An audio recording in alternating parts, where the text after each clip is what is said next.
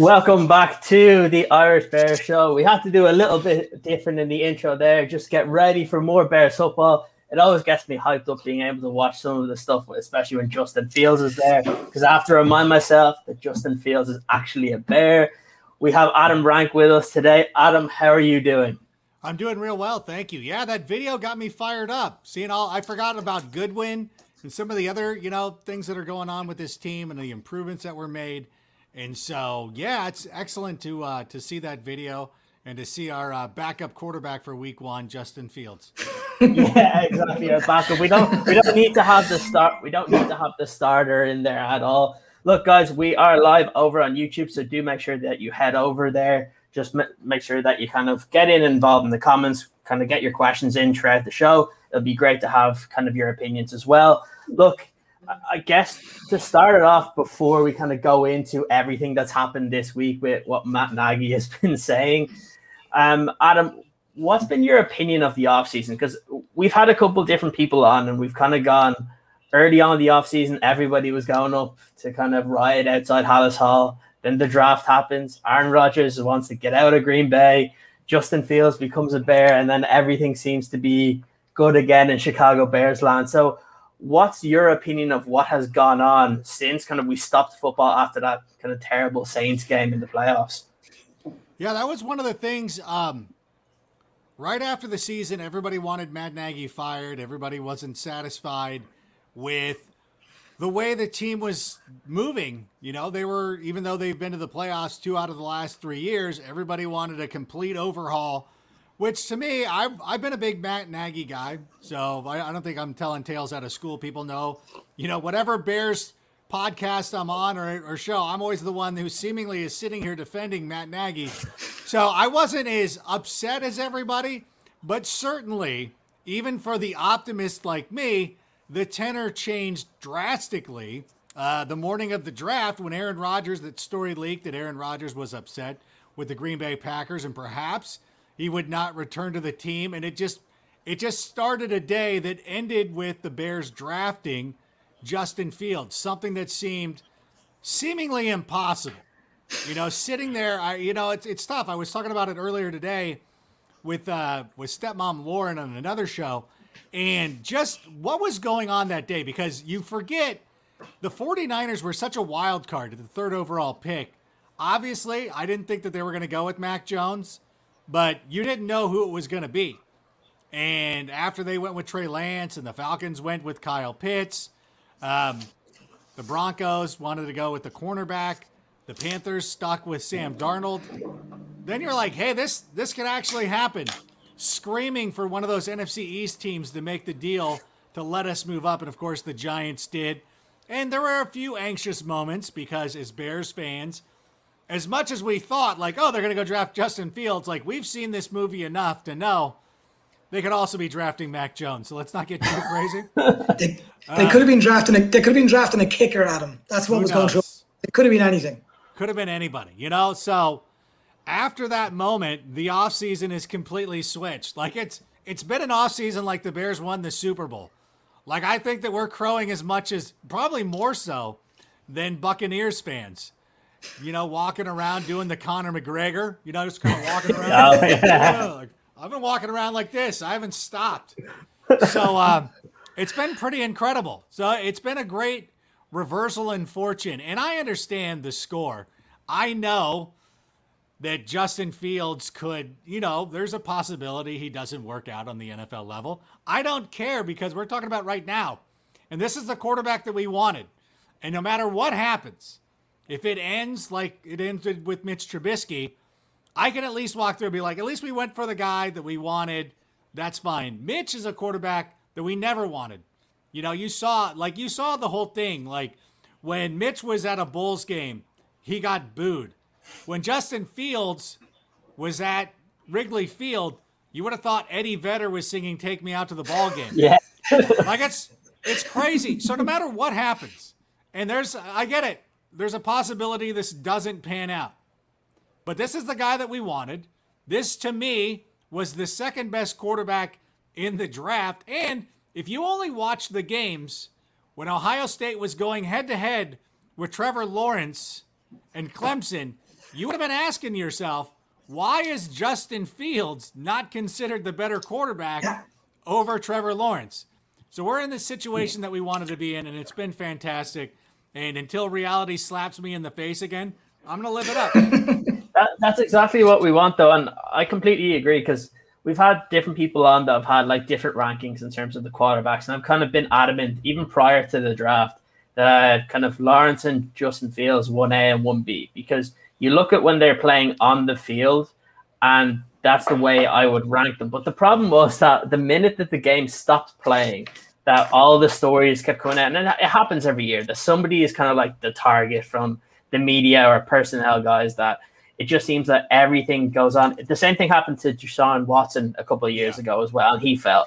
But look, I, I'm glad that it happened because because of that, he falls to the Bears. Is the guy that we wanted, like you said we did a live show for that, and both of us, when the trade went up, we are like, please don't be Mac Jones. Yeah. And then the, the minute that we saw that Justin Fields' sitting room was empty, I think that kind of set it in that, okay, this is actually happening. It just reminds me of kind of the meme from that where it goes, oh crap, it's got, it's actually happening now. It's yeah. it, it's it's one of those that it is kind of surreal, and Bears fans do have to kind of like you said, it's that kind of Conor McGregor watch. Like, yeah, we have a quarterback now. Green Bay's quarterback wants to go. The Lions are still the Lions, and the Vikings are still stuck with Kirk Cousins. So, uh, I guess, kind of looking at this this division moving forward, how confident are you in terms of this team? Because I think before the draft, I think a lot of people were very down on kind of the future of the Chicago Bears. They were thinking defense is starting to get older offense is fairly poor that hasn't shown a lot. You probably have Allen Robinson and nothing else, but just shows that how quickly kind of times can change in the NFL. It can take one rookie class and then suddenly you've gone from having absolutely no hope to really looking in the future like we could have our franchise quarterback. Yeah, that's one of the biggest things too, because as the defense does get a little bit older, and they're going to need to they're going to need to improve. Uh, obviously, Kyle Fuller is now a member of the Denver Broncos. Jaylon Johnson is going to need to step up at cornerback. Eddie Jackson's going to need to step up. And of course, having a, a defensive coordinator who comes from the Vic Fangio school should help. And you understand that the defense isn't what it is from 2018, but it is still very good. And it's much different when you have an offense that can go out there and actually win a game for you. And this is one of the things that I always try to explain to Packer fans who I know that they're in denial right now because many of them are, are young people like yourselves and they don't remember what it was like yeah. not having a Hall of Fame quarterback. And let me tell you, like I you don't even have to remember. Like you don't even have to remember. You you know this as a Bears fan you can sit there and look at a roster like the Packers and be like, look at our defense. We've got one of the best secondaries in the game. Our defense is great. We've got Davante Adams. If your quarterback sucks, it doesn't matter because anytime you fall behind double digits, it's a 10 point deficit, you're not you're not going to rally to win that game. And that is the thing that as a Bears fan we had to live with. Anytime this team was down two scores, the game was over. You know, and the defense, no matter how good it is, you can't expect them to go out there and have to pitch a perfect game every time they get out onto the field. That's just impossible. And you have to it's it's so hard to thread that needle. In 2018, the Bears did a great job of threading that needle, but when it came down to, you know, one missed kick, that's all it took to derail the whole thing. Like we could not rely on our quarterback to score enough points for us to win. You know, I know that the the at the end of the game, the Bears gave up that long drive. It's like, yeah, but the offense should have scored more than 16 points. Like that's yeah. that's the bottom line. Like if Mitch had gone out there and put up a 24 spot on that, the game's over. It doesn't matter. So that's that's what the Packers are in for, and they can sit there and fool themselves and tell them like, oh, the, the way this roster is constructed, f that. I don't, I don't, I've lived that. It doesn't work that way. You can get away with it once. And this is why we see teams like the Bears did this, the 49ers did it. I know they dealt with injuries last year. But that's another team. Like ah, if your quarterback is not winning you games, you you can't compete for championships. It's just not going to happen. So I really feel confident, especially if Justin Fields is the player that we think he is, that this is going to be a, a, a transitional phase for the Bears. And I think the most, I know that Deshaun Watson is one that people throw around. I, to me, I find it more similar to Dak Prescott when he came into the Dallas Cowboys. Clearly was outplaying Tony Romo, was the better quarterback, and they were going to go with Tony Romo. Like yeah. people forget that they were going to go, they were going to start Tony Romo.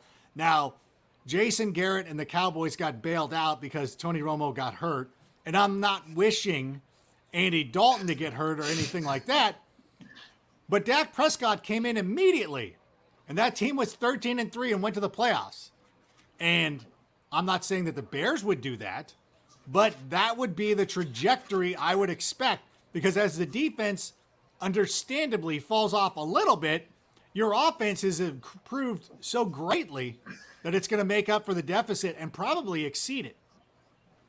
One of the one of following on from Alan, one of the, my favorite bits from the Justin Fields draft night was over in Ireland looking at YouTube and watching all the clips of the fans going absolutely ballistic and everyone saying different things and people losing their minds, including ourselves. But one that stuck with me was when you did it. And you came on and made a really interesting point that I've mentioned on the show two or three times is I want Rodgers to stay at Packers. I'm one of the only Bears fans that wants that to happen because I want us to beat the Packers with him as quarterback. I don't want to hear this. Oh, well, Rodgers. I don't want to hear it. I want Fields in the next two years to go out and smash them with Rodgers, with their wide receivers. They can have all the draft picks they want. They can have all the players they want. I don't care.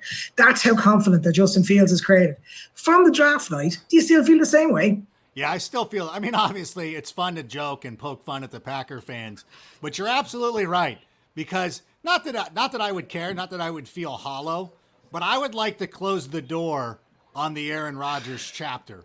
You know what I'm saying? Like, remember the first night when Khalil Mack had joined the Bears in that first half when they were smacking Aaron Rodgers around. I want that kind of transition of power. I don't want him limping off to Denver or Las Vegas or whatever. I want to send his ass there. Like I want to wrap him up and send him out of here and let him know like we're you're this is not your decision. I'm breaking up with you. We've ended we've ended your your era of dominance. Like if you look at it, like if you were a, a prize fighter. I know I'm a huge professional wrestling guy, but it goes back to what Ric Flair always said to be the man, you got to beat the man. Let's beat the man. I want Justin Fields to go up against Aaron Rodgers twice this season and be victorious. And then look at those Packer fans in the eye and say, look it, you've had 30 plus years of Hall of Fame quarterback play. You should have you should have ran up the score a little bit more. Like for the Packers, it's not bad. I get it. Two Super Bowls, that's still pretty good. You went to an open you went to a wedding with an open bar. I don't know if this is a thing across the pond. This is it's a this this is probably this is probably stupidly American where you'll go to weddings and you've got to pay for drinks. But whatever. Maybe they do it in Scotland. But I I said no, just kidding. Just kidding. I, uh, but I will say, like, it's like being in an open bar or a buffet, and you're like, oh, you only you only got two trips out of that? You didn't take advantage of it? You walked up there and ordered a Michelob Ultra twice? Like, that's fine. I'm sure you had a good time. But you should want to be there. And obviously, Tom Brady has kind of set unreal expectations. But I always say this Eli Manning has as many Super Bowl rings as Aaron Rodgers and Brett Favre combined. If you have a Hall of Fame quarterback, the expectation should be a pair of rings. Have two, because that sets you apart from other quarterbacks. That that sets you apart from Brad Johnson. And not that you're as bad, like that's but like that sets you apart. Like even like if you look at somebody like historical, um, like Roger Staubach, who had to go up against the the vaunted Steelers of the 70s, like he got his ass handed to him. And, you know, the Steelers won four Super Bowls in the decade. Rodgers still had two, so it seems acceptable. It's like, ah, you ran into some bad luck there, but you won two Super Bowls. Like it doesn't it doesn't seem like a wasted trip. And that's another thing about Packers fans is that they just can't admit this. They cannot admit this. And the strange thing is, because then they'll be like, well, what about the 85 Bears? I'm like, my dad talks about this all the time. And my uncle, like, they're super pissed. Like they are upset. Like they go, yeah, we should have won more Super Bowls in the 80s. It was a missed opportunity. You know, they I'm trying to think of what my dad would say. Like I think he conceded now he what he's he's still not ready to concede 84 cuz McMahon was hurt. But his contention was 85, 86, they should have repeated the defense was better. If Buddy would have stayed, it would have made a huge world of difference. And I think the other one is 88 and where they were knocked off. I think they had Frisco at home and, and lost. Like that was a we should have won three Super Bowls during that decade. And I agree. Like and it's it's fine to ha- like to enjoy the 85 Bears, but still recognize like oh there was a missed opportunity. That team should have won more. Like it's cool that you had the greatest team in NFL history.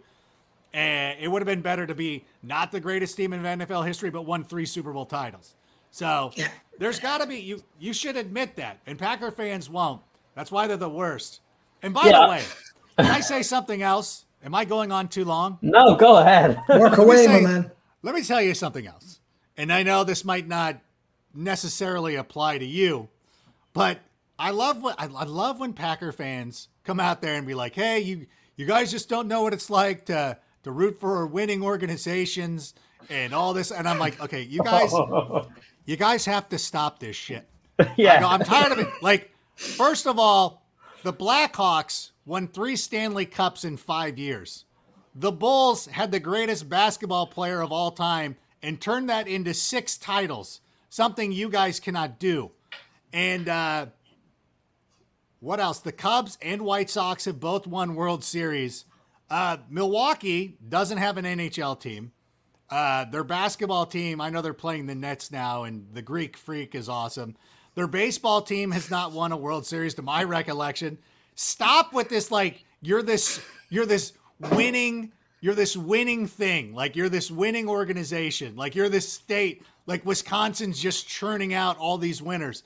Like you've got the Packers and you've barely been above adequate. Like you haven't even been as good as the Giants over the last decade or two. So shut up. Stop acting like you're this model franchise because you're not. You're like you're is Arsenal? Is that a good? Is that a perfect? Absolutely perfect. Arsenal is probably the perfect example.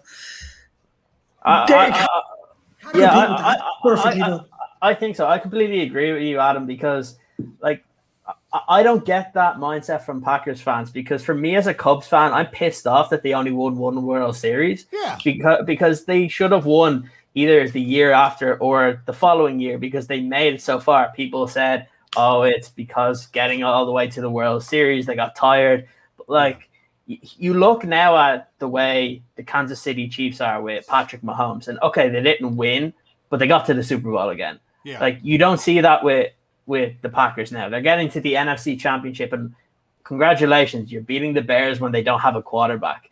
When they when the Bears start to put this, yeah, exactly. You shouldn't be congratulating yourself. That's like the Bears saying, oh well, we beat the Vikings and the Lions. Who, who cares? They're they're not going anywhere either. So I I do find it very funny when the Packers start mentioning that and they don't realize what's coming when Aaron Rodgers does leave because we keep saying it on the show is Aaron Rodgers is the best deodorant in football. That yeah. once he goes, all the stink is going to come out. You're going to see all the crap that look. I even remember everybody saying how great Davante Adams is, and he's a brilliant wide receiver. But does anybody remember those first couple of years in Green Bay where he kept dropping passes, and then like Green Bay have done this all the time when Aaron Rodgers has been there with certain wide receivers that he's made so much better. When a guy like Jordan Love is going to be throwing it, or maybe Blake Bortles has to throw a couple passes in there, they're going to see what it's really like to be in a franchise that doesn't have a quarterback. And you only have to look at what happened in New England that they yeah. went from Brady to Cam Newton and it just wasn't the same. You saw how aggressive they were in the offseason this year, and everybody was very impressed with what they did. But I think that's one area that Packers fans kind of need to look at. And I think there's a lot of there's a lot of weird stuff that's going on up there. You, you heard like the president this week kind of basically put his foot in it again in relation to Aaron Rodgers saying he's a weird dude or a complicated dude. I'm like, you've worked so hard to try and get him to possibly come back, and then you say that. It's like I, I don't blame Aaron Rodgers for wanting to go. I always remember, I always kind of compare it to when Joakim Noah was talking about Cleveland and he was saying, who wants to go to Cleveland? Who wants to go to Green Bay? Like, there's nothing there. There's the Packers, and that's it. So it, it is really interesting. Look, we've spoken a little bit about the rookies in terms of Justin Fields and kind of what we expect. But there was a couple of other interesting notes there in terms of I know today Teven Jenkins signed his contract for as a rookie, and that makes all the rookies have signed for the Bears now. How impressed were you in terms of that pick? Because that was one we were shocked at as well. Because we said that if the Bears didn't trade up to go get a quarterback in round one, that you stick a 20 and select Teven Jenkins. Then when they traded up again and got the left tackle, we were just we were so shocked because we were saying after the first round, we got Justin Fields draft over, that's fine, don't need anything else. But you come out with kind of your two biggest needs going into the draft and two guys that you're probably very, very high on. Yeah, and that's one of the things too. If you would have done a mock draft and you're like, here's my mock draft, the Bears are getting Justin Fields and Teven Jenkins, everybody would have laughed at you. Like that's yeah. the dumb like, oh, delusional Bear fan once again, never happened. Uh, I'll you know get your name tattooed on my neck if you if that actually happened, you know stuff like that. but that that was the thing, and like I, I was even saying too, it would have been it would have made a lot of sense that if Justin Fields would have went to the Broncos, for instance, said, okay, like perhaps you just move down in the draft and start accumulating as many picks as possible, maybe take additional people and still try to get Teven Jenkins or whatever it was going to be. Or like you said, if they were at 20 and would have taken Teven Jenkins, I'd I'd made mock drafts like that. I thought that was an acceptable pick. I think that he's the kind of of road grader that is going to fit in very well in Chicago. Like he he looks a lot like Trent Williams to me. Like that's the player that I kind of think of when I see him out there and I see some of those clips, especially the ones that were in the highlight reel uh, coming into the show. It really makes it really was a great pick, and the fact that the Bears were able to walk away with both of them, and really that's one of the things that Ryan Pace has excelled at over the last number of years is doing better after day one like Ryan Pace always has that like round one is always rough for him, and it's like, oh boy, he's Except like a guy. yeah, Roquan's been pretty good, but he's the guy. He's your friend that every time you golf and he gets on that first tee, you know he's just sh- he's he's shanking one into the woods. Yeah, it's just gonna happen. And every once in a while, he'll pipe a drive, and you'll be like, "Hey, look at you! You're starting over. You're doing well." Uh, but then he starts picking it up on the on the following holes, and so that's kind of what he did. Um, but this time it feels like he crushed it, and then he crushed the. Uh, he got up and down for birdie. So getting those two guys with the first two, I don't even care what they did. Like they could have had no other picks. Yeah, and, that's what uh, we said. That's what we said. We. I, I, I'm all for that. I we, we we were literally going epileptic on the first one. I, I I'm on record of saying it. Justin Fields. If they'd have picked me in the second second round, I'd be like, that'll do. Absolutely no problem at all. I'll take that. It was sensational. Now before I say it, I'm a big Dazz Newsome fan. Before Ciaran starts going on about about Dazz, but going going on from what Ciaran said with the rest of the draft that's going on from from Jenkins going right through, the whole class seems to be really impressive. Out of a, out of grade of where the Bears have been before and what we've done in the draft, what we've seen, some of the mistakes that's there. How do you rank this in, in Bears history of, of drafts? Maybe in the last 10, 15 years. Where would you rank this draft class at right now? I appreciate that we haven't had a snap yet, but right now, where, yeah. where do you Oh, it's easily the best that they've had in, in quite some time. And I would have you'd probably have to go all the way back into the 80s when they started building that 85 Bears team and some of the picks that they were making. And even ones that won't even, you know, necessarily show up like they're they're not headline grabbing picks are still going to be valuable role players uh, moving forward. Like having the depth on the offensive line now is huge. Like I think that we all assume that Jenkins is going to play, but when you look at some depth charts, they don't even have him listed as the starter, which is ridiculous. But they've done a nice job of rebuilding the offensive line. They made some nice picks uh, with Newsome and everything like that. And they just picked good ball players. And I know there's been some other guys that I've been excited about that haven't worked out well, like Kylie Pitts. I remember when he was he was drafted. He's a local kid out here in Southern California, so I was a little bit more attached to him than I probably should have been. But and he's made some plays, but or he made some plays. But I think that overall, this is the kind of when you look back at a team that's a perennial Super Bowl contender it would be drafts like this, assuming that everybody plays the way that we're expecting them to play. Be like, oh yeah, like you want it to be one of those things that. How did the Bears get these? How did the Bears manage to get Jenkins and Fields? I want that to be a question, you know, 10, 15 years from now that people just can't understand how this happened. And, you know, you think of like, who was the last dynasty? Like, I'm sure I'm missing somebody. Oh, the Saints have done a really nice job of that before. I think and, it um, reminds. I think it reminds me of when the Raiders selected Khalil Mack and then Derek Carr in round one, round two. I think yeah. that's probably the closest that you probably have if both guys kind of reach to where you expect. Because, like you said, I think in terms of seeing Trent Williamson in kind of in Jenkins, it's it's definitely a possibility. You look at Justin Fields, and I think the world of him. Even even before kind of he went to the Bears, I was like, I don't I don't understand kind of all the hate that's going on and why he's fallen down. So it's definitely one of those that if both work out, it's the kind of franchise changer where if you can get your quarterback and your left tackle locked up long term, you have now your quarterback for five years, which helps even more for building that team. Because look, they are going to have to get a little bit younger on defense over the next kind of couple of years, but being able to save a lot of cap space because of Justin Fields, you're going to see that kind of difference over the next, I'd say, three or four seasons.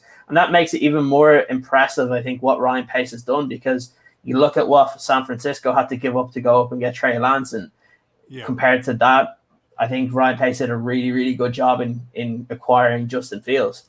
Yeah, and if we could think about the 49ers for a second too, and I know that we've been lampooned for drafting Trubisky over Mahomes and Deshaun Watson. I think Deshaun Watson's the one that always sticks with me of like Same. we should have known. Like that was like honestly, like he played so well in college for a great team, for a Power Five conference team that was winning championships. That was a huge mistake. But I think about the 49ers, who twice passed on both quarterbacks. The amount of capital they gave up to get Jimmy Garoppolo, now having to pay up to get Trey Lance. Like it's going to be very, although they'll get five years out of Trey Lance as well. That they've had to make a lot of moves to, to get to the spot that where where they are. And unfortunately, you know, the Bears haven't had that opportunity to just tank one season to get a Nick Bosa to just land right there in the middle of it. But the Bears have been pretty good about building a roster, even though they gave up a lot of capital for Khalil Mack. Still going out there, and I, I, I still think the roster's pretty good. And I think they found some gems and, you know, guys like Darnell Mooney. And if Anthony Miller can use this offseason as a spring a, a springboard of like, listen, you've made some bad choices over the last couple of years. Nobody in the NFL wanted you. No team wanted you. This is your chance to prove everybody wrong. Use this as motivation.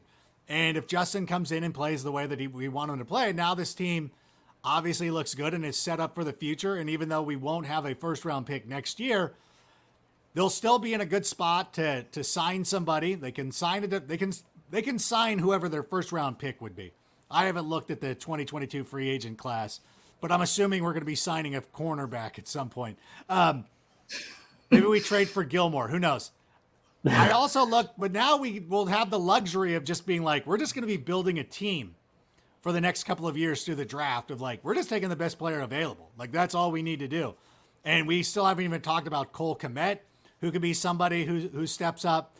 And really, wait, I was using this to bash the 49ers, but I'm just so excited about our team but I think that there's a lot of a lot of ways to go, and I think there's still a lot. I gosh, I still feel like we're improving.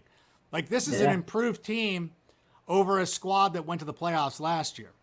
I'm gonna help you bash the 49ers for a second. So basically, the one thing that came out, especially when the 49ers actually made the selection, is that they didn't tell the scouts, they didn't tell anybody who they're actually picking.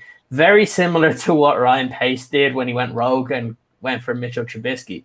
So I'm you are starting to see a lot of similarities between what happened in this draft class, giving up a lot of draft capital to move up, and then when it comes to selecting the quarterback, not actually telling the scouts that have done all the work yeah. on these quarterbacks to go on and get Trey Lance because it's just very I find it very interesting that when they initially traded up, all the reports were it was for Mac Jones. Yeah. Usually you don't see a team trade up when they don't know who they want already. And it seems like they may have changed kind of their mind halfway through that process of going through the quarterback. So what was your kind of opinion of kind of the whole kind of scenario with San Francisco? We were just delighted that Justin Fields' name was completely far away from San Francisco. I didn't I did that would have been my worst nightmare.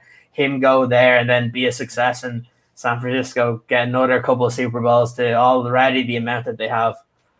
Yeah, it's you know it. it I never really thought it was going to be Mac Jones. I always put it as a placeholder because when I was doing mock drafts and stuff, I'm like they're tied to Mac Jones. And the way that I do mock drafts is I try not to predict the pick, but I tell the team who to pick. Like you should pick this person.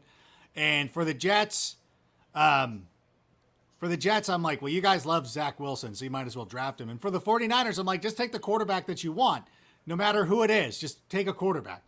I'm putting Mac Jones here as a placeholder, never really thinking that they were that's who they were going to go for, hoping that it was Trey Lance and wishing that it wasn't going to be Justin Fields. Although in the back of my mind, I'm like, how do they not go Justin Fields? Like yeah. it just makes the most sense. Like he is the most polished quarterback that they have they've already gone with uh, Jimmy Garoppolo, who Jimmy Garoppolo is not bad. Like he's what 22 and 8 when he starts. He's just been getting hurt. And so maybe I, I started thinking like maybe they will go for the project because they could probably get another year or two out of Jimmy Garoppolo, whatever they need. It's interesting to me when you look at the Rams and you look at the 49ers, two teams that were not satisfied with their quarterback situation and the Rams just dropped the hammer. Like, broke up, traded him, like, broke up, made him move out of the house, shacked up with somebody else immediately. And we're going that way. And the 49ers are like, no, no, no, let's stay together. And then you start wondering, like, why is Trey Lance hanging out all the time? Why is this guy always over here? Should I be worried about this? What's happening? So it'll be interesting to see. And, you know, because we're always going to be tied to the 49ers because of the Mitch Trubisky thing.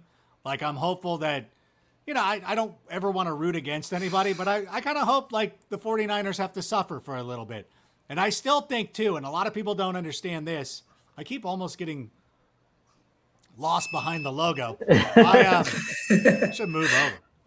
So I don't. But, anyways, um, and my dad always would talk about this, about the, um, like the whole thing, like about Walter Payton not getting a touchdown in the Super Bowl stems from the 49ers. And maybe you've heard me tell this story before, but his whole theory is that in 84, Bill Walsh put Guy McIntyre in the backfield against the Bears in the 1984 NFC Championship game. And then the following year, when they had William the Refrigerator Perry, Ditka started doing it and became so enamored with it. And then obviously William Perry gets the ball in the Super Bowl and, you know, scores the touchdown. Walter Payton doesn't score the touchdown. And their bogus excuse about, like, well, they were trying to stop Walter from getting into the end zone. I'm like, I don't care if you give the ball to Walter Payton four times. He's going to get into the end zone. Like, there is, even if it was fourth down, in a game you're killing this team, I'd be like, you're running it. Like, you would not have stopped Walter Payton. Like, I don't care if, if all 11 guys were unblocked Walter Payton would have carried them into the end zone. So just give him the goddamn ball and let him do his thing. And that also, so that stems back to the 49ers. So really, as much as I don't like Green Bay, I think the 49ers, and I think this is my dad's influence, is uh, is I don't like the 49ers at all. Because, you know, you got to remember too, like older people, like they who like really remember the 80s, like they hated San Francisco because Green Bay was garbage. Like Green yeah. Bay was like Detroit. Like it was just like whatever. They were like them and Tampa Bay because Tampa Bay was in the division. Like they were just like whatever. That, that was just wins, like two wins. Like it wasn't a thing. Like Packer fans were all about the rivalry in the 80s. They go like, "Oh, we got to beat the Bears." And the Bears are like, "Whatever. Who cares about you?" Like it's changed. Like kind of how the attitude is right now. It was reversed. So for older people, a lot of them feel like the 49ers are a team that you love to see fail so I think if Justin Fields outplays Trey Lance, I think that'll just add another layer to that. Yeah, absolutely. Look, I guess one of the things to bring up is obviously a lot of the reports that have come up this week, and I know Matt Nagy's been on Cris Collinsworth podcast, and there was questions in the press conference that I think it was yesterday about kind of what's going on with Andy Dalton and Justin Fields, and it's one that, and it's one thing that I like about your, yourself, um, Adam, is the fact that you you'll say exactly what you think, and this is one topic that I've kind of gone kind of back and forth with. But then when I heard everything that came out this week, basically that Matt Nagy said that Andy Dalton's going to be the week one starter, but then during the press conference, I think it was Marc Silverman that asked him two questions towards the end. First question was Was Andy Dalton promised the starting job or the week one job? And he said no, but that he told him he was a starting quarterback. But then the second one was very interesting because he asked him to clarify what he spoke about on the po- on the podcast with Cris Collinsworth. And the interesting thing was he uh, Marc Silverman asked him if there was any chance for Justin Fields to beat out uh, Andy Dalton for week one. And he basically said no, which for me, it's something that went against it because when you look at even the players that are on the field, they know who's going to be the better quarterback. Yeah. They can see it, they can feel it. And for you to choose who's going to start week one before training camp has even begun, I think that's you're kind of really affecting your team because look, this defense are gonna like you like we've said before, players know when who should start, and when if they start seeing Justin Fields as kind of the better quarterback, which eventually that's what we're gonna see because Justin Fields should be better than Andy Dalton going forward, but it just depends how long it's gonna take him to be comfortable in the offense and to know the offense. But do you think that's kind of to a detriment of the team of what Matt Nagy's actually come out and said that he's basically admitted that Justin Fields doesn't really have a genuine opportunity to start week one. Yeah, it's a it's a complicated issue because I don't want to get too far into the weeds of week one and really worrying about week one because we're now worried about the the long the long story. This is a yeah. this is this is something that we hope is going to play out over 15 years in Chicago. And I hope at some point we'll look back and say, who cares who started week one in Los Angeles of 2021? It doesn't matter now. He's leading us to the Super Bowl and everything like that. I do appreciate the the idea of not just giving Justin Fields the job and being like, yeah, like this is our quarterback no matter what. Like even even though he looks like a clown right now, but like having Brian Schottenheimer talk about like we don't know who the starting quarterback is for the Jaguars. Like, okay, like okay. yeah, right? okay. like, okay, like these guys should have to go earn it. And there's something to be said about that. And I agree. Like, let's do it. I don't the one thing that I would push back on is like I don't like the there's no chance in hell. Like I would be like, well, never I just wish Matt would say never say never.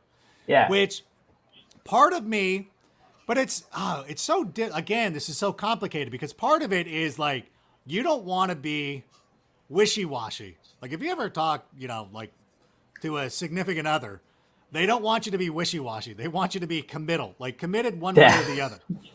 And uh, the one thing that I really have to appreciate about Matt Nagy, and people are like, "Well, he's so he's so arrogant."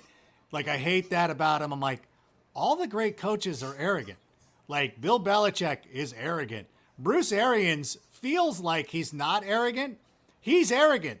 Like the stuff that he was saying about Tom Brady, like that's un- insane, but still behind the scenes with letting Tom do his thing. All of these coaches are arrogant. Matt LaFleur took over and was kind of like, F Aaron Rodgers, you're going to do it my way. Like, the, you don't get to this level without being a little arrogant. So part of me loves that Matt Nagy is not wishy washy, not you know, not like, oh, too vague or whatever. But I do believe that while there's a plan in place, and I think the plan extends to week one, is that they want Andy Dalton to go on the road. And I'm putting that in quotes because I know that the Rams are moving into a new building. If you don't think that that, that stadium That's Soldier Field It's, 2.0. it's not. It's not going to be half Bears fans. I would be shocked, shocked. I tell you, if it's not seventy percent Bears fans, and I will hopefully be in the crowd, and I'll be able to give you the true story as we say. It's going to be at the worst case scenario, doomsday scenario is 50-50. and but it's going to be it's going to be like a home game. So I appreciate that you don't want to just give him the job and you don't want to do that. And even if he does play well in preseason, it's still going to be preseason and everything like that. But you got to be willing to have the quick hook. And you got to be willing at some point to say, we're making the decision. The one thing that I will point out is last year, they opened with Mitch Trubisky and they quickly went to Nick Foles. Now, Nick Foles sucked and it didn't work out. But Matt Nagy had no hesitation making that move. So I don't I don't know why everybody's freaking out about this. Like, yeah, okay, like I wish yeah, I mean that's kind of a bad look to say that he's not competing. But at the same time, you know, he he quickly pulled Mitch Trubisky. I don't think he's going to have any hesitation going with Justin Fields and I know a lot of people liken this situation to Patrick Mahomes and what was going on in Kansas City and maybe following that game plan. But I think that ignores the fact that Alex Smith is one of the more disrespected quarterbacks yeah. in NFL history, who's a damn good quarterback. And you were going to the playoffs with Alex, like Alex Smith, if I'm not mistaken. I think they went to the playoffs, right? Didn't they? Yeah, yeah. Did they, Fir- did they, they, they got Yeah. knocked out in the first round. did they Yeah. lose to the Titans? Was that the game? Yeah, they were winning by a bunch, and then they stopped They running the lost to the. Titans, yeah. Yeah, they stop running the ball. In. Dude, that that's the thing, and that really, really annoys me about this whole field is the is the pushback on Mahomes, and everything is kind of connecting Justin Fields and Mahomes over and over and over again since we drafted him, and it's a complete, hundred percent, it's a completely different scenario.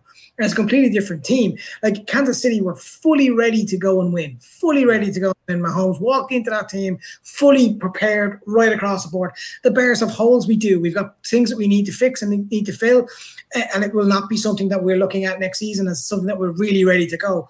But it's so much more exciting. Myself and Ciaran, when we started this show, and all we were talking about is, oh dear God, let's see what the size defense is going to do. That's probably the only thing we were looking forward to because we couldn't do anything else. Now we're talking about unbelievable free agents that we've got in that looks like, oh, potentially we could run the ball. We could pass. We, we look like an offense that you want to watch.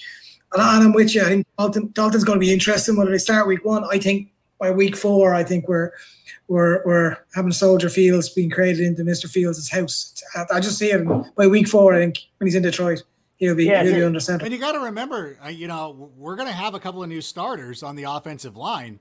So you want to make Yeah. sure that the offensive line is playing. And if we're fortunate enough to get to that week four game, I think a lot of people have been circling week four against Detroit, an opportunity to put Justin Fields out there. You want that offensive line to get some continuity. And as long as they found the right combination and everybody's playing great, then it's like, okay, that makes that decision a little bit easier. So I I can understand it. I understand why they're thinking Andy Dalton going up against the number one defense from last season. Two possible, two new starters on the offensive line at, at both tackle spots, you know, um, and then just just taking it as it is. And I, you know, I think people just want to make the most out of him. I think that again, it sucks that he's not competing, but at the same time, I do like that our coach is committed to his vision and is not like, eh, wishy washy. Like, like ask one of your friends, like, what bar, do, what what pub do you want to go to tonight? Like, I don't know. We could go to yeah, like, up. like, make a goddamn call. And he's making a call, and you can disagree with it, but he's making a call. So we'll see how it goes. Yeah, it's an interesting one because you can see parallels, and you kind of mentioned it with last year where they had their plan, and I think the problem was that their plan was so rigid that Matt Nagy had already decided that Mitch was going to start the season, even though he didn't really want Mitch to start the season. So I think what he needs to do is he needs to let this play out because if Justin Fields does look a lot better early on, you have to give him the opportunity to come in. I've always said that I think the most realistic is very similar to what we saw with Justin Herbert last year, where it's early and We got to stab. We got to stab Dalton in the heart with a needle. no, no, we, we, we can like make him like maybe slip coming out of the shower or something like that, and ha- he has a little bit I'm- of a back pain. But look, I'm I- I'm sure I'm sure Teven Jenkins would do it. The looks of Teven Jenkins, I'm feeling Teven Jenkins is the kind of guy that would be the guy that would do that as well. Just putting it out there. I think I think the problem is going to be if some of the guys on offense, especially you look at kind of Allen Robinson and stuff that hasn't had a good quarterback. If he sees early on that Justin Fields can kind of get him the ball and that he's that difference maker, I think that's when you're going to start to see is when the players start to realize it. Especially if Dalton does start the season, you start losing games. Yeah. That's when you're going to start to lose a bit of the locker room where you might get that kind of quick leash when you probably don't want it. Like, I think the, the best case scenario for the Bears in this is Dalton does start and you win the first couple of games because it it releases some of the pressure that may be on that if you Yeah. do start Dalton Fields isn't quite ready. But if you start losing games, the pressure from inside and outside the organization is just going to get so much. That's going to be it's going to be very difficult for a team that we saw last year that when they had one plan, they kind of got rid of that very quickly when things went south. So it is going to be an interesting one, kind of to say the least. I guess one of the other interesting storylines from this week, in terms of if we stick with the offense, is Allen Robinson. Even though he's on the franchise tag, shows up to the veteran minicamp, which we see a lot of guys don't do when they're on the franchise tag. He's already said he'll be there for each day of the of training camp.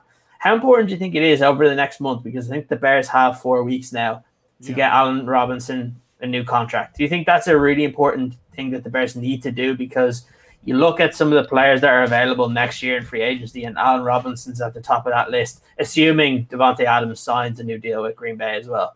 Yeah, you know what? Um, I thought personally, I, I want him signed. I want him delivered. And I always hate when you go on Twitter and you're like, "Hey, this would be a great day to sign Allen Robinson," and there's always got to be some some guy, some guy just comes up and like, actually, like when you look at the salary cap situation, it's kind of like like shut up. You don't know. You don't know how the salary cap works. Like Yeah. stop stop being an expert. It's like I don't know this is not going to translate to a European audience.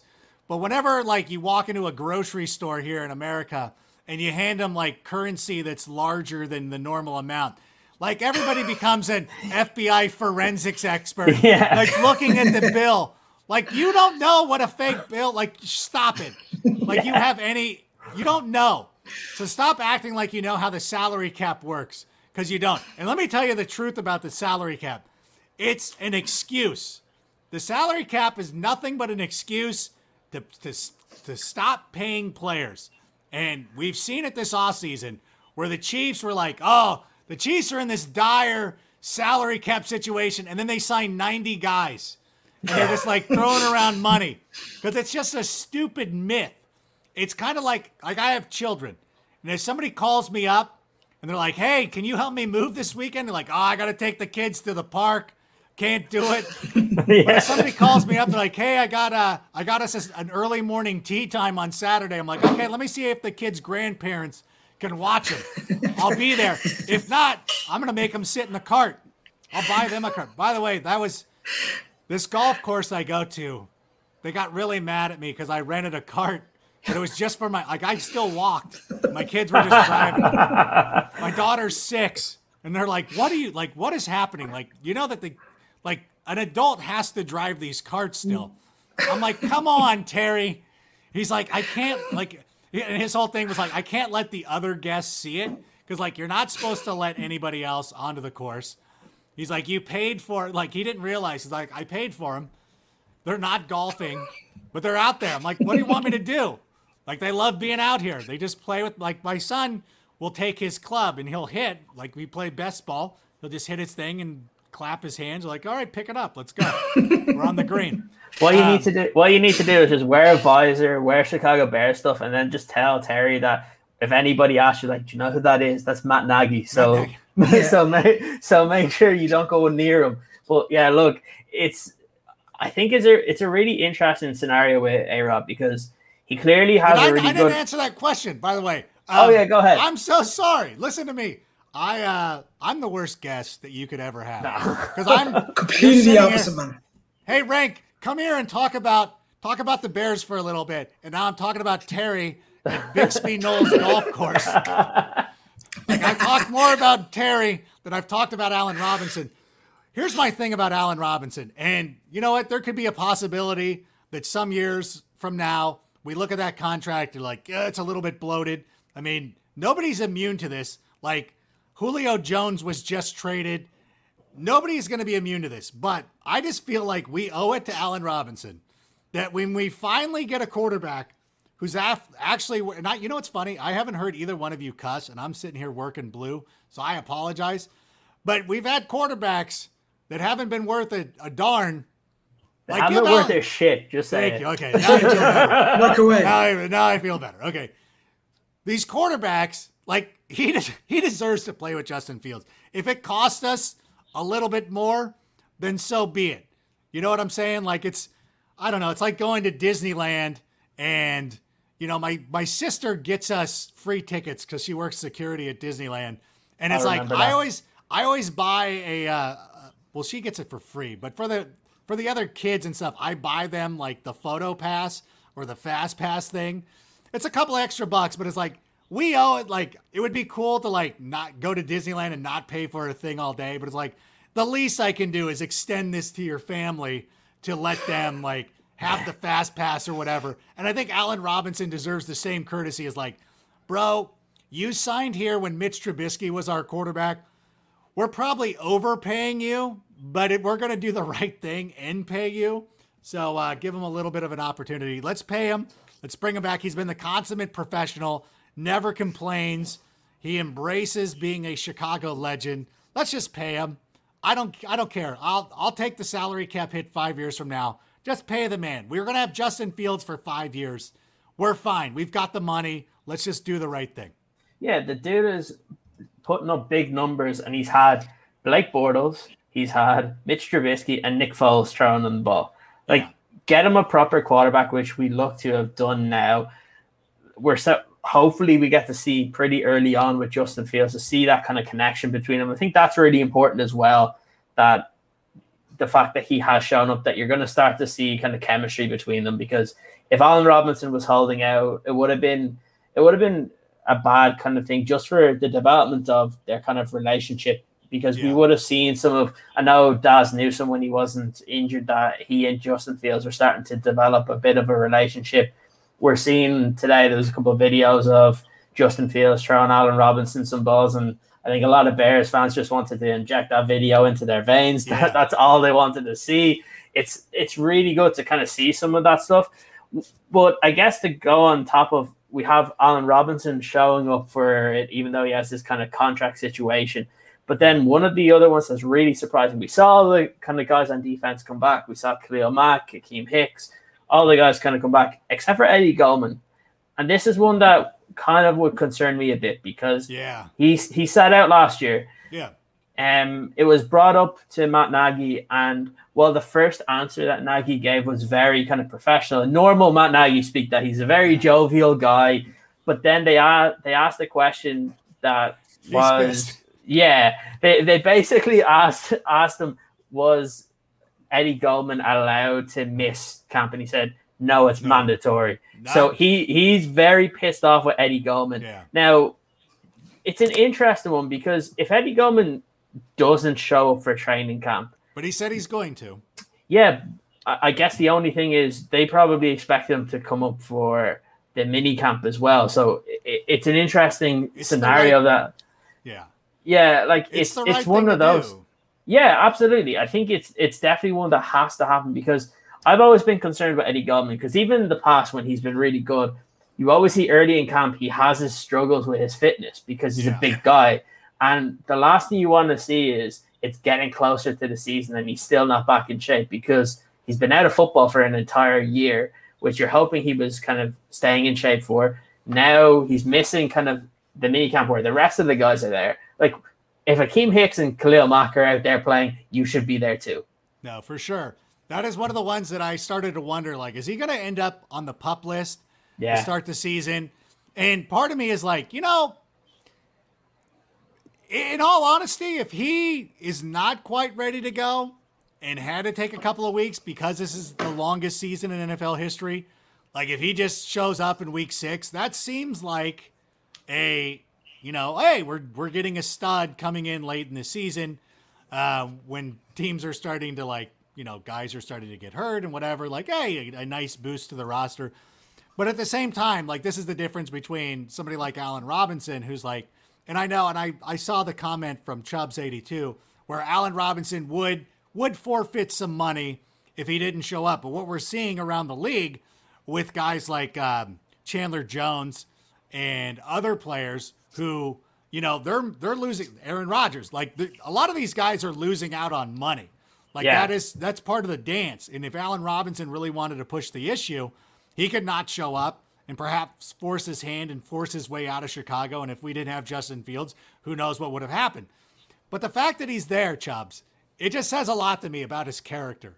And and I'm not I'm not using that as a shot to uh to, to Goldman, but I would I really would like to have seen him show up. It, it's like you kind of you kind of want him to do the right thing. Like when you if you have children, you know, you want to see them do the right thing. Like, ah, you know, like they're not perfect and and you know, but I, I would like to see him do the right thing. And I think too, you know, with a lot of Bears fans last year, and not that you owe Bears fans anything, but a lot of I, I always felt like there was a lot of love for Eddie. Like a lot of people yeah. were supportive of his decision. I remember personally um, tweet like the matters that I was tweeting at him, but it's like, hey man, like I I will never hold this against you, never.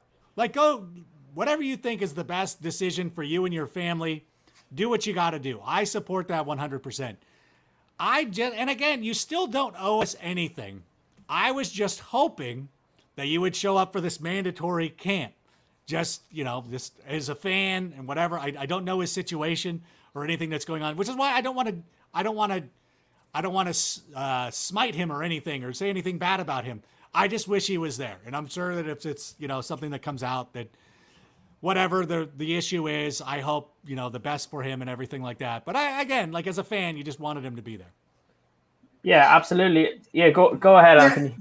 Sorry i think that's the point is because everything's been so positive since draft night. Everything's yeah. been so positive about the Bears. It's been like another good news story, another good news story. Green Bay's imploding, all these things that you want to hear as a Bears fan. And this is the one little thing in the back of the head. That and yeah. Keem Hicks and, and potentially losing him at the same time as well. There's been, again, resurfaced talks about that.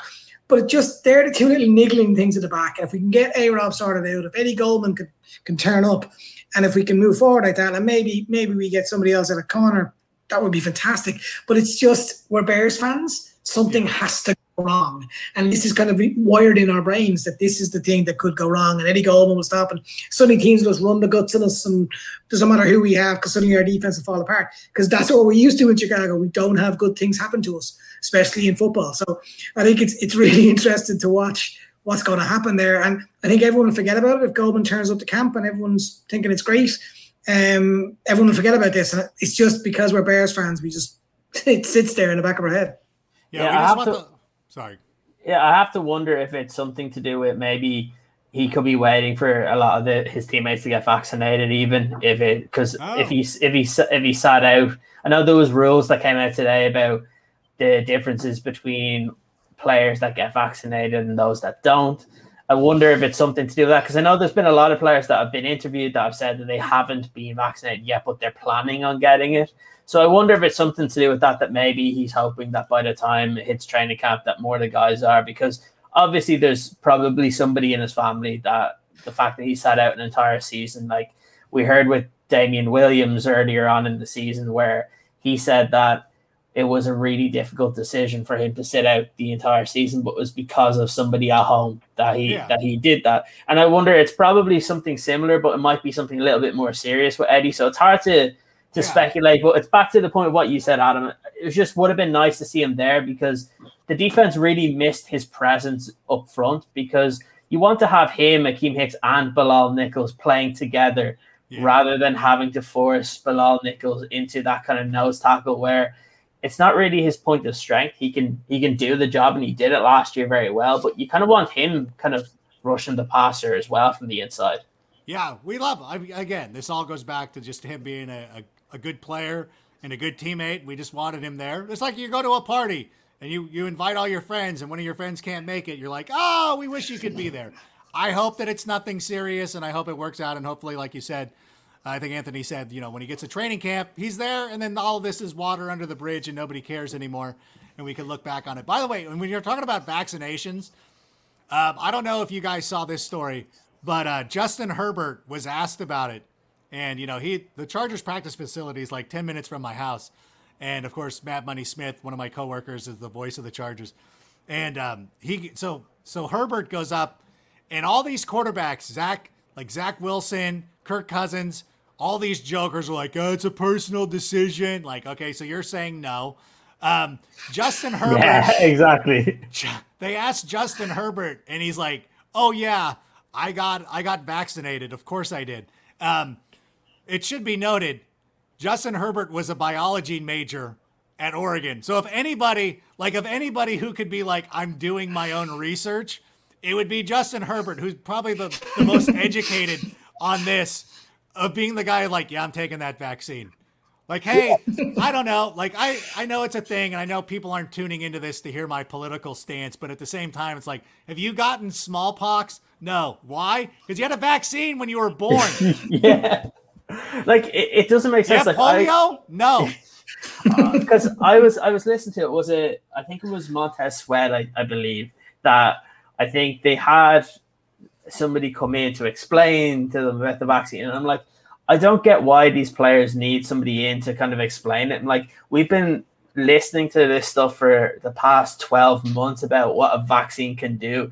We're seeing that there's full baseball stadiums and we're not seeing huge, massive spikes. So obviously, something is the reason for that. Like, COVID hasn't gone away, like, yeah. it's still there, but it's the fact that the vaccinations are what's going to help. And I think the fact that the league have come out today and they've kind of put in certain protocols in place for people that are vaccinated and it's a lot looser and honestly it gives that advantage to a team because it just takes it let's say you get into a play close to the playoffs and one of the quarterbacks isn't vaccinated and suddenly someone in their family tests positive for covid and then they yeah. miss the entire playoffs. Like that's that's the that's the big problem. Is like you go Jon Rahm on him yeah, exactly. Like I know I kind of go I kind of go back to I guess the Cubs on this one that I know their GM is really annoyed that the majority of their kind of staff and players aren't vaccinated and it's a it's a big deal. I know even for NFL teams if the coaches aren't vaccinated they can't be on the field.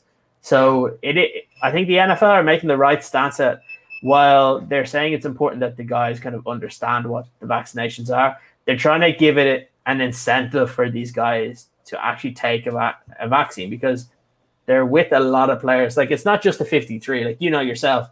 Yeah. When a team is traveling, there's hundreds of people that are traveling together.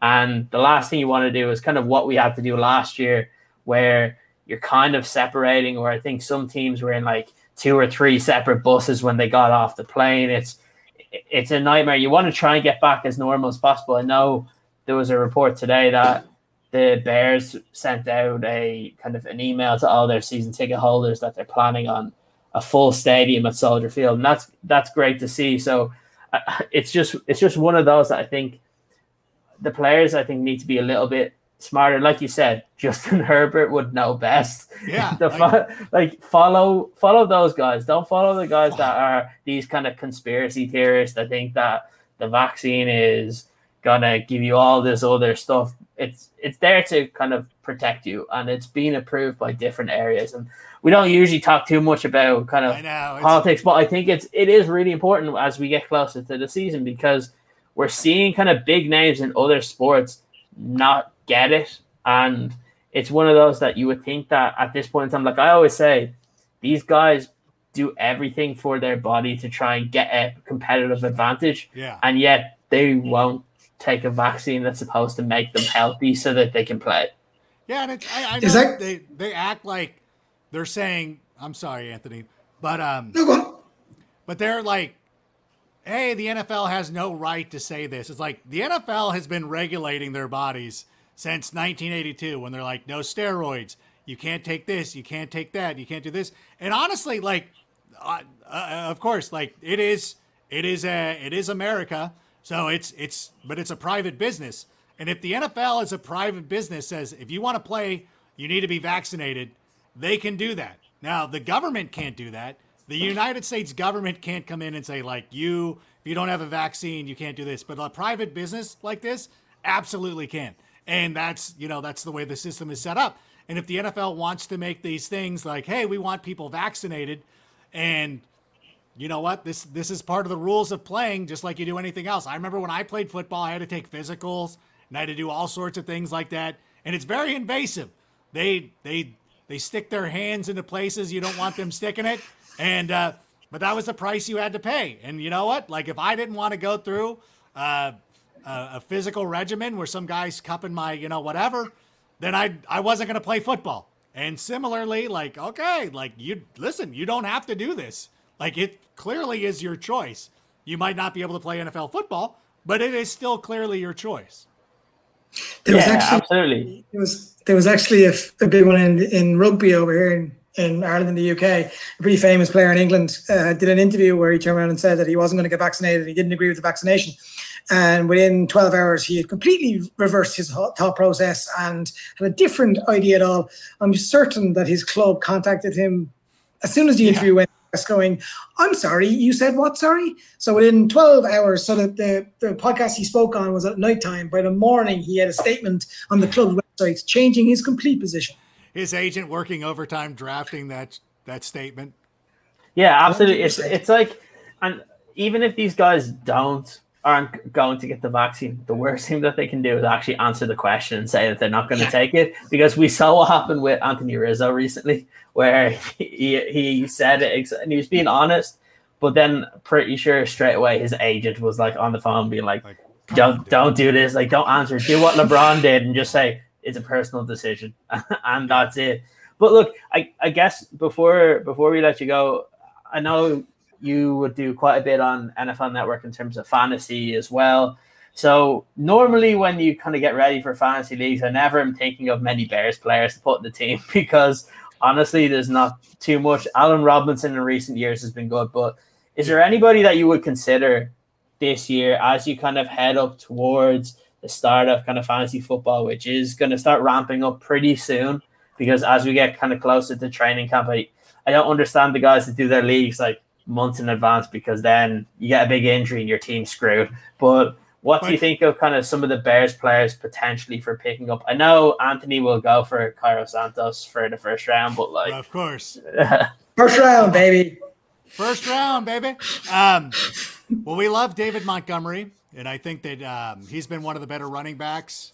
And it's funny because Everybody wants to say that, oh, they had a butter soft schedule at the end of last year. That's why he did so well. And yet you look at Jonathan Stewart, or, um, yeah, who am I talking about? Yeah, like, like him and the Colts had an easy schedule down the stretch too. And he was great. And everybody wants to draft him first overall. So you can't do it for one guy and not do it for the other. So I love David Montgomery. I think we love Darnell Mooney as a breakout player this season.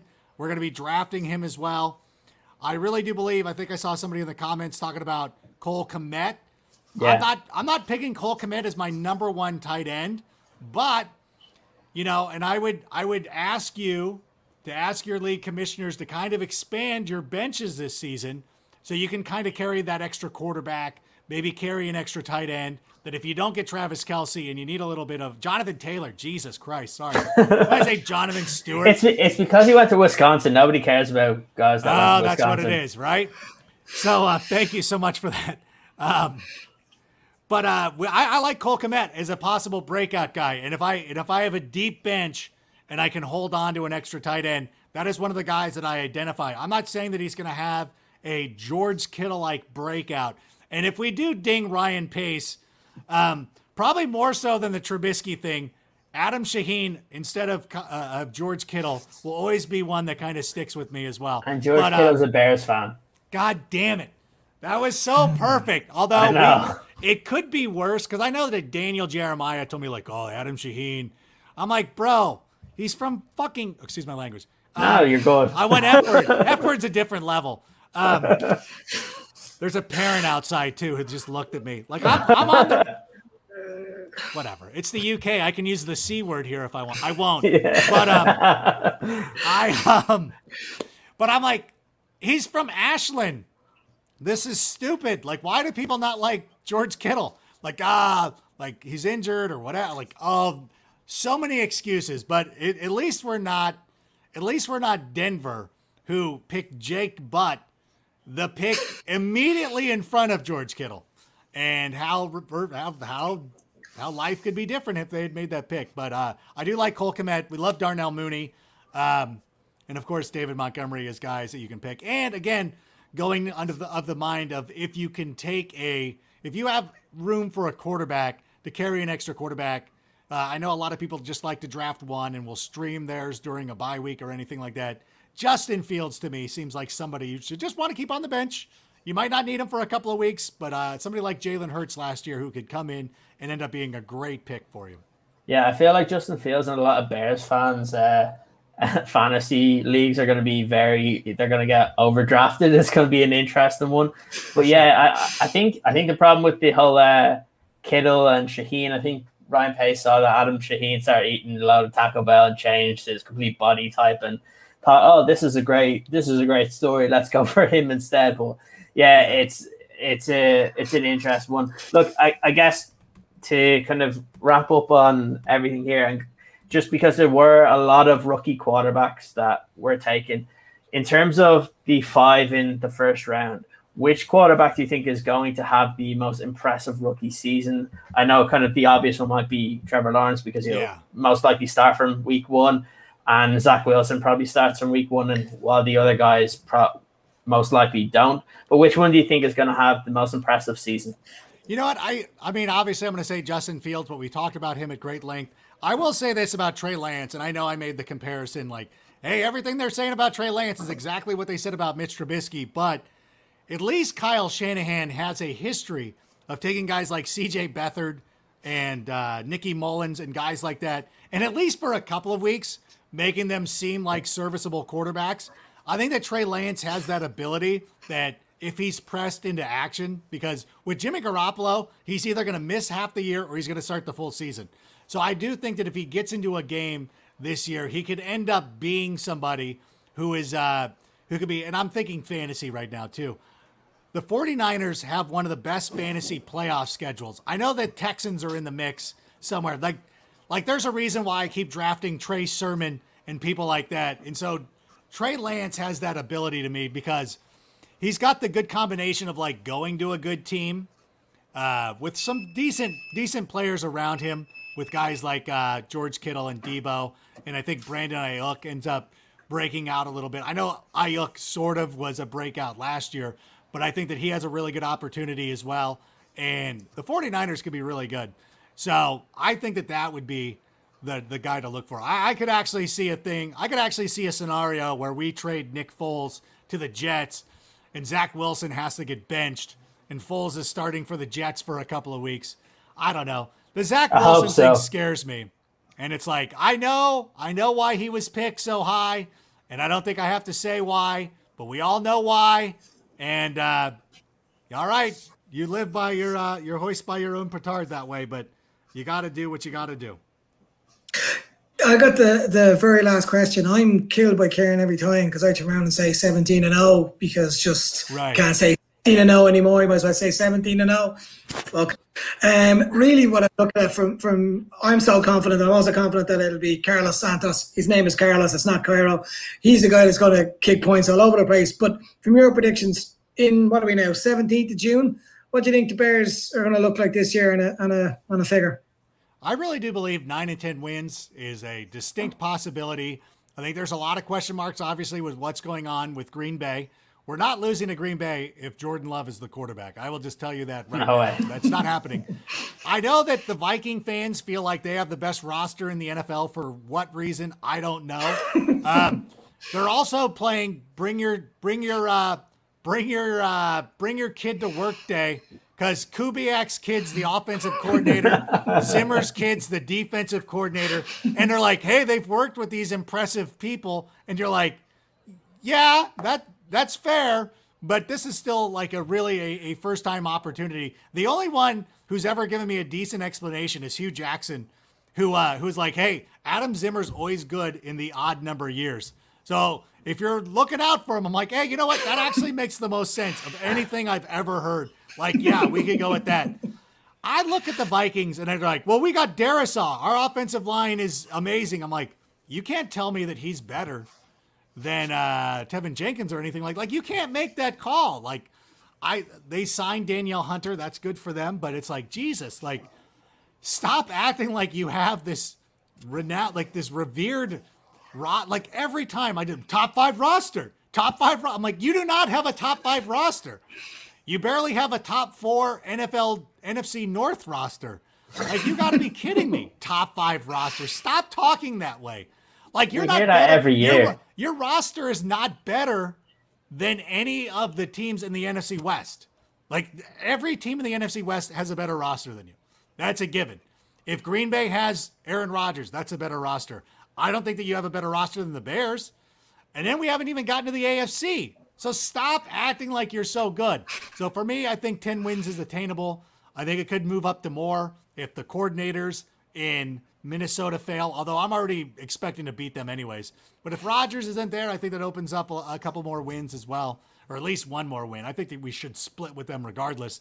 Um, and then we'll see. We'll see what happens with games. Um, like the Ravens, you know, that you expect, like, ah, we might not win this game against the Ravens, but I think we could win it. I think Pittsburgh could end up being worse than a lot of people think. Maybe that's a win that we weren't expecting. So there's a lot of ways to go with this one. And, um, you know, we'll see what happens. Yeah, absolutely. I I see the same thing. You look on Twitter all the time. You're talking about the NFC North, and suddenly you see a lot of Vikings fans kind of populating in. And all you need to remind them is that their quarterback is Kirk Cousins, and they're not going to win Right. any meaningful games. Um, like at the end of the day, they lost to Mitch Trubisky every single game he played. So that's that. That's pretty much it. Look, Adam, it's been great having you on. It's been very enjoyable getting to talk some Bears and some talking about Terry and the golf course Right, too. yeah. That was that was good. That was I think that's going to be the short clip all about Terry. Love it. But, but yeah, look, it's it's been great having you on, guys. Make sure that you do subscribe over onto YouTube. This will be available on all your audio platforms as well. Adam, do you want to tell everybody where they can kind of find some of your hilarious tweets? Oh yeah, you can find me on Twitter at Adam Rank, or if you want to follow me on Instagram because you're a millennial or a Gen Z kid, that's Adam Rank NFL. Um, I actually hit a milestone on that. I got hundred thousand followers on Instagram, which is weird for somebody my age to have that many followers. So I appreciate everybody who's been aboard. I know we have a big uh, Bears following on both platforms, so I appreciate everybody. I also have a YouTube page at youtube.com slash Adam Rank NFL. So if you want to follow me there and do that stuff, I appreciate it. I'm gonna make sure that I I uh, I think I'm already subscribed to this show. If not, I will rectify that. And uh, sorry that I have to run off. This is a new era hat. Hopefully you can find it. Use Etsy. Um, you can find a lot of those hats. These hats that snuck through. This might be a prototype that you can't find, but um, you know, Yeah, there's there a couple of people talking about that hat in the comments. This is so, my favorite yeah. hat. Yeah. Yeah, absolutely. not- Look, And I can't wear trucker hats in the sun, so this is the only time I get to wear it. yeah, absolutely. I'm Look, bald. I'm bald, so. so so is Anthony. So Anthony, all of his all of his hair went when we signed Justin Fields because he just was that insane. He just couldn't believe it. But look, it it's been great having you on, guys. We will be back on Saturday for our fan zone show, which is just carnage when we have about six or seven different contributors talking about Bears, debating. There's so much stuff to talk about this week, especially if Matt Nagy keeps talking about Justin Fields and Andy Dalton. It's been great having you guys on. Anthony, thanks for joining me again today. And until next all time, everybody, bear bear down. Right Bear down.